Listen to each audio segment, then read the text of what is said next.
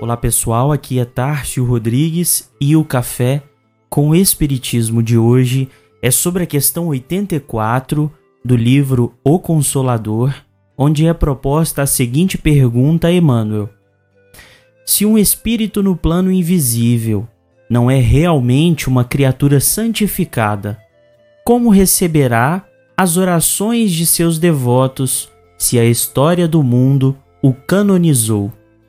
E responde Emmanuel: A canonização é um processo muito arrojado das ambições humanas para ser considerado perante a verdade espiritual.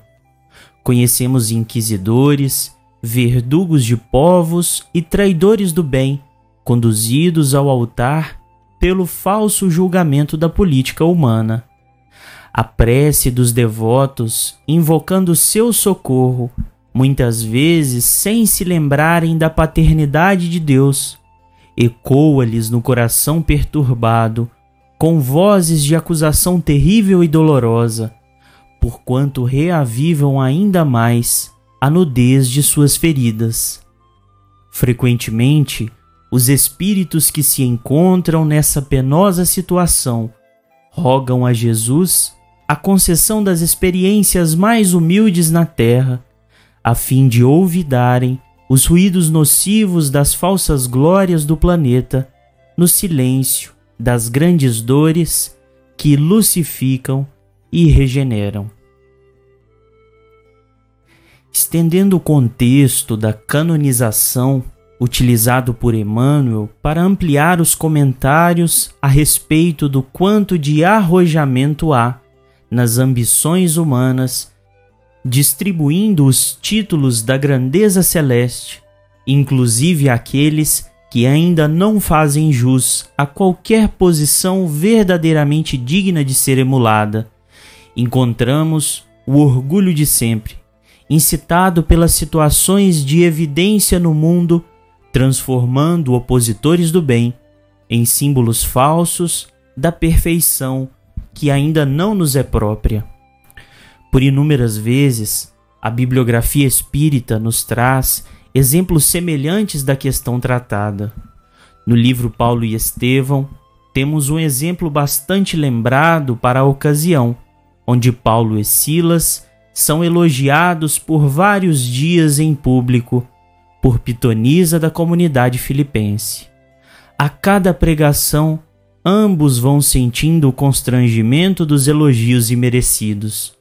E Paulo, depois de investigar os antecedentes da médium, que era remunerada pelo trato com os espíritos em gabinete próprio, repreende a manifestação pública, se explicando ainda em particular com Silas, onde diz: Porventura, Silas, poder-se-á na terra julgar qualquer trabalho antes de concluído?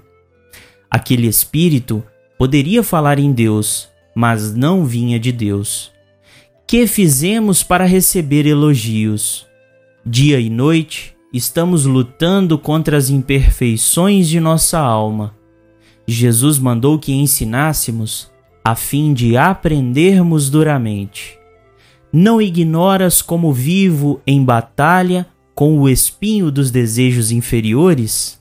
Então, seria justo aceitarmos títulos imerecidos quando o mestre rejeitou o qualificativo de bom? Claro que se aquele espírito viesse de Jesus, outras seriam suas palavras. Estimularia nosso esforço, compreendendo nossas fraquezas. Dentro da grandeza da compreensão de Paulo, nos lembramos de que viver conforme os mandamentos divinos na interpretação espírita será receber as provações que confrontam com os nossos potenciais mais íntimos, partilhando da palavra que estimula, mas reprovando sem dúvidas o elogio que ainda não nos cabe. As posições mais extremadas poderiam então interpretar com pessimismo as qualidades humanas, mas seguimos confiantes de que a partir do ponto em que estamos, somos capazes de avançar com desassombro um passo de cada vez, no caminho da perfeição com Deus, que conosco dividiu os seus próprios potenciais celestes. Concluímos com fala de Emmanuel, do livro Irmão, capítulo 8, intitulado Perfeição e Aperfeiçoamento, quando nos diz: Realmente, não te será possível a ascensão imediata ao reino da luz eterna, onde a nossa presença de certo nublaria o semblante dos anjos. No entanto, pode ser o apoio firme do lar em que Deus te situa, exercendo aí a bondade e a renúncia, o carinho e o desvelo, o consolo e a paciência incessantes. Não te creiais capaz de trair o espírito de sequência que rege todas as forças e todas as tarefas da natureza.